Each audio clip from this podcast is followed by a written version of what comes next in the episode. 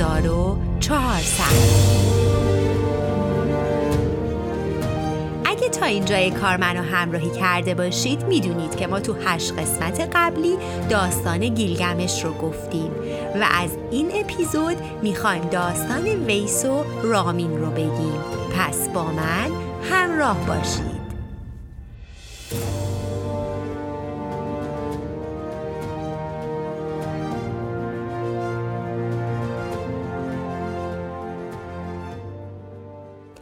داستان ویس و رامین رو به نوعی میشه گفت اولین منظومه عاشقانه فارسیه که به دلایلی زیاد بهش پرداخته نشده. من اول یه مقدمه راجبش میگم و بعد میریم سراغ خود داستان.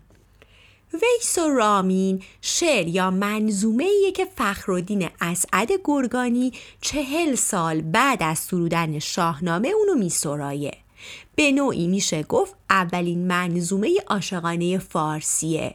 شاید قبل از اون منظومه های عاشقانه دیگه هم بوده اما در اثر جنگ ها و تاراج از بین رفتن و این کتاب اولین منظومه عاشقانه که به طور کامل به دست ما رسیده. این داستان یکی از شاهکارهای ادبیات قنایی مونه اما اینکه چرا مثل سروده های دیگه زیاد مورد توجه قرار نگرفته دو تا علت میشه براش آورد. علت تخصصیش اینکه تقصیر نظامی بوده. در واقع نظامی که استاد سرودن منظومه های بزمی بوده با داستانهای دلانگیزش مثل خسرو و شیرین و لیلی و مجنون منظومه های عاشقانه قبل از خودش رو از کانون توجه میاره بیرون. و در نتیجه وقتی خسرو و شیرین و لیلی و مجنون سروده میشه انگار یه جورایی ویس و رامین دیگه کنار زده میشه و بهش توجهی نمیشه.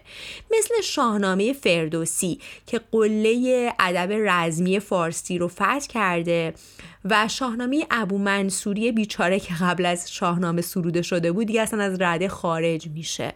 دلیل دوم این که توی این داستان یه سری از آداب و رسوم منسوخ باستانی آورده شده مثل ازدواج با مهارم. یا اصلا این داستان رو روایتگر یه مثلث عشقیه. یعنی سه نفر توی یه جریان عاشقانه دخالت دارن که خب زیاد بین مردم ایران خوشنام نبوده. از شواهد و آداب و رسوم ذکر شده توی این داستان. اینطور فهمیدن که این داستان مربوط به دوره اشکانیان و مربوط به قوم پارت بوده. خود فخرالدین گرگانی تو عهد سلطان تغرل اول سلجوقی زندگی می کرده و تو دربار پادشاه اصفهان که اون موقع خاج امید بوده کار کتابت و کارهای دیوانی انجام می‌داده که به تشویق همین خاج امید حاکم اصفهان به سرودن ویس و رامین می‌پردازه. پس این قصه مربوط به دوره قبل از گرگانی بوده که البته جنبه تاریخی نداره یه ابداع آمیانه است که دهن به دهن بین مردم نقل شده و گرگانی تصمیم می‌گیره این داستان عاشقانه رو به صورت شعر در بیاره که البته یه جاهایش رو تغییر میده و کم و زیاد می‌کنه. حالا اینو از کجا فهمیدن؟ چون توی این داستان سنت های باستانی ایرانی که مربوط به زرتشتیانه و به خصوص آین زروانی که دینی مشتق شده از زرتشت هست خیلی می‌بینیم. و خب گفتیم داستان مربوط به عهد اشکانیانه و این طبیعیه. و در کنار اون عقاید و افکار اسلامی هم دیده میشه. به همین دلیل میگن این قسمتهاش تفکرات و تخیلات خود شاعر بوده که از جو اون زمان که توی زندگی می‌کرده تاثیر پذیرفته بوده. پس این داستان تلفیقی از سنت های باستانی ایرانی و عقاید اسلامیه. و نکته آخر این که وقایع این داستان تو ایران شمالی که اون زمان خراسان تا ماد می شده یعنی مرو تا همدان در جریانه. حالا بریم سراغ خود داستان و ببینیم این داستان عاشقانه از چه قراره.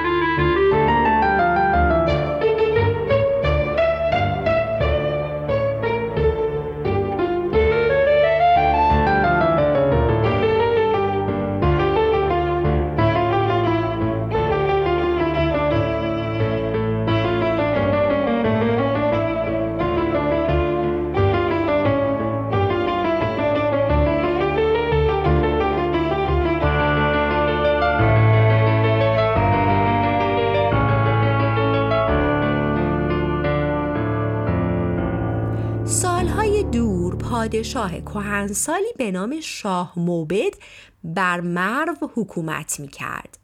تو زمان اشکانیان و ساسانیان منطقه خراسان شامل چهار تا شهر بزرگ بوده مرو، نیشابور، بلخ و هرات که مرو زمانی پایتخت این استان بود و شهری بزرگ و آباد بود و از لحاظ تجاری و نظامی تو موقعیت خاصی قرار داشت. پس پادشاه مرو اون زمان شاه موبد بود. یه پرانتز دیگه باز کنم. به روحانیت زرتشتی به طور کلی موبد می‌گفتن. موبدان توی امور مذهبی، سیاسی، اجتماعی و فرهنگی صاحب نفوذ بودن و این واژه شاه موبد نشون از تجمیع قدرت سیاسی و دینی اون آدم داره. شاه موبد عاشق جشن و بزم و محفل شادی بود و به خاطر همین به هر بهانه ای تو دربارش جشن و سور و سات به پا می کرد. زرتشتی ها معتقد بودن شادی کردن و خوشی پیوند نزدیکی با نیکندیشی داره و اصلا لازم و ملزوم هم دیگر اینکه برای نیکندیشی باید بدنی سالم داشت و برای داشتن بدنی سالم باید سالم زندگی کرد و توأم با آرامش و این هم فقط با شادمانی امکان پذیره. پس اونها شادی و خوشی رو یک فضیلت می‌دونستن و عدم شادمانی رو می‌گفتن باعث تضعیف روح و خرد و در نتیجه مریضی میشه. برای همین از هر فرصتی برای برگزاری جشن و محفل شادی استفاده می کردن و اینکه زنان هم توی این جشن و مهمونی ها شرکت داشتن. زیافت هاشون همراه با میگوساری و نوای موسیقی بود و گاهی هم حتی همراه با شکار و بازی چوگان.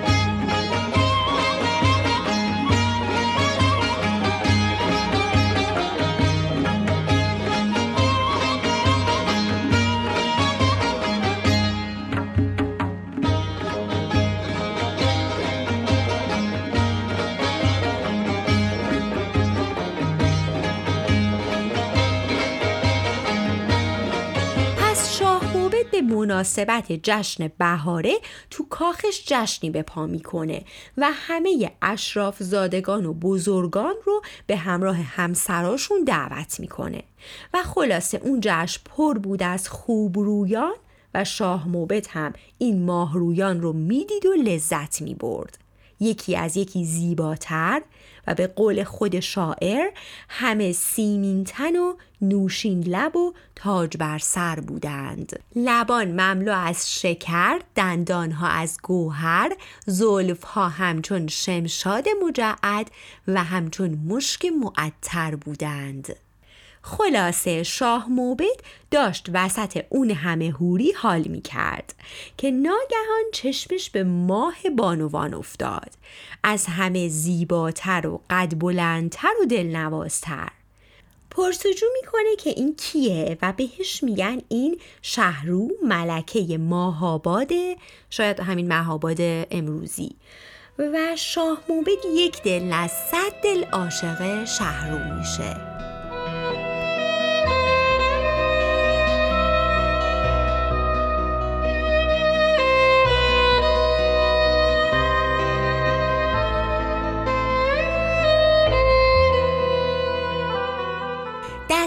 دستور میده تا شهرو رو صدا کنن به اندرون تا تو خلوت بتونه باهاش حرف بزنه. شهرو از دستور شاه اطاعت می‌کنه و به خلوت شاه موبد میاد و شاه موبد به شهرو ابراز علاقه می‌کنه و بهش میگه تو عشق من رو بپذیر من کلا در فرمان تو خواهم بود. هر آنچه از سیم و زر و مال دارم به تو میدم. تن و جانم به قربان تو و تو می‌تونی شبهای تاریک من رو مثل روز روشن کنی و روزهای من مثل نوروز میشه و خلاصه از این حرفا. شهرو که تا اون موقع ساکت بود به شاه موبد میگه ای شاه شاهان مرسی از ابراز علاقت اما دست روی بد کسی گذاشتی. من شوهر دارم و چند تا بچه. و اصلا تو سن و سال من عشق و عاشقی و این حرفا معنی نداره دیگه. و بعد شروع می‌کنه از خودش تعریف کردن که میگه اون موقع که من جوون بودم تو کجا بودی که منو ببینی؟ مثل سرو آزاد بودم و مثل شاخ سرخ بید بودم و الان که دیگه بهار عمرم گذشته و به خزانش رسیدم این کارها دیگه از شعن من دوره. و میگه هر آن پیری که برنایی نماید جهانش ننگ و رسوایی فزاید. اما مگه شاه موبت بیخیال می شده به شهرو میگه ای کاش موقع جوونی میدیدمت اما خب الانم دیر نیست. تو هنوزم دلستانی و دلبری و من پژمردگی توی تو نمی‌بینم. دلبر زنمی شیرین شیرین زنمی دلبر آزر به دلم برزد برزد به دلم آزر عاشق شده هم بر وی بر وی شده هم عاشق. یک سر دل من او بردو دل من یک سر. رو که می‌بینه شاه موبد ولکن ماجرا نیست و از طرفی هم از ترسش یک نه قاطع نمی‌تونسته بهش بگه یهو فکری به ذهنش می‌رسه و به شاه موبد میگه تو که شاه شاهانی من شایسته این همه محبت تو نیستم و حیف که دختری ندارم اگه داشتم به تو میدادمش. اما بیا با هم عهدی ببندیم که اگر من دختردار شدم اون عروس تو خواهد شد و چه چیزی بهتر و پر افتخارتر از این؟ شاه موبد بالاخره قبول می‌کنه. اونها با هم دست پیمان میدن و خلاصه عروس زاده نشده بدبخت به عقد شاه موبد کهنسال در میاد. توی اوستا از دو نوع پیمان صحبت شده. یکی پیمان شفاهی که با سوگند خوردن بوده و حالا تو موارد رسمی تر قراردادی هم می نوشتن و مهر می زدن و نوع دومش به وسیله دست دادن بوده که شاه موبد و شهرو هم با هم دست میدن. در منابع عهد باستان پارت ها و پارسان به وسیله دست دادن با هم دیگه قرارداد بین خودشون رو در واقع بهش اعتبار می‌دادن. زمانی که شهر رو این پیمان رو با شاه موبد بست با خودش فکر کرد که من که دیگه توی این سن و سال بچه دار نمیشم پس زهی خیال باطل که دختر من بشه عروس شاه موبد. و خلاصه از این زیرکی خودش رو ترفندی که پیاده کرده بود کلی حال می‌کنه. چند سالی میگذره و از اون جایی که روزگار نشسته تا حال آدم رو بگیره شهر رو در کمال ناباوری در سن پیری باردار میشه و اون هم دختر. به قول خود گرگانی زمانه بندها داند نهادن که نتواند خرد آن را گشادن.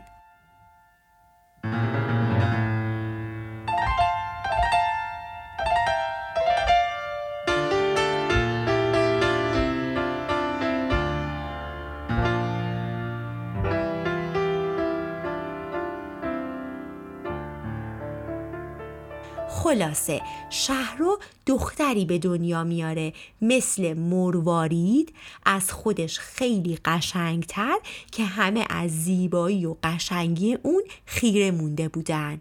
و اسم این ماه تابنده رو می‌ذارن ویس.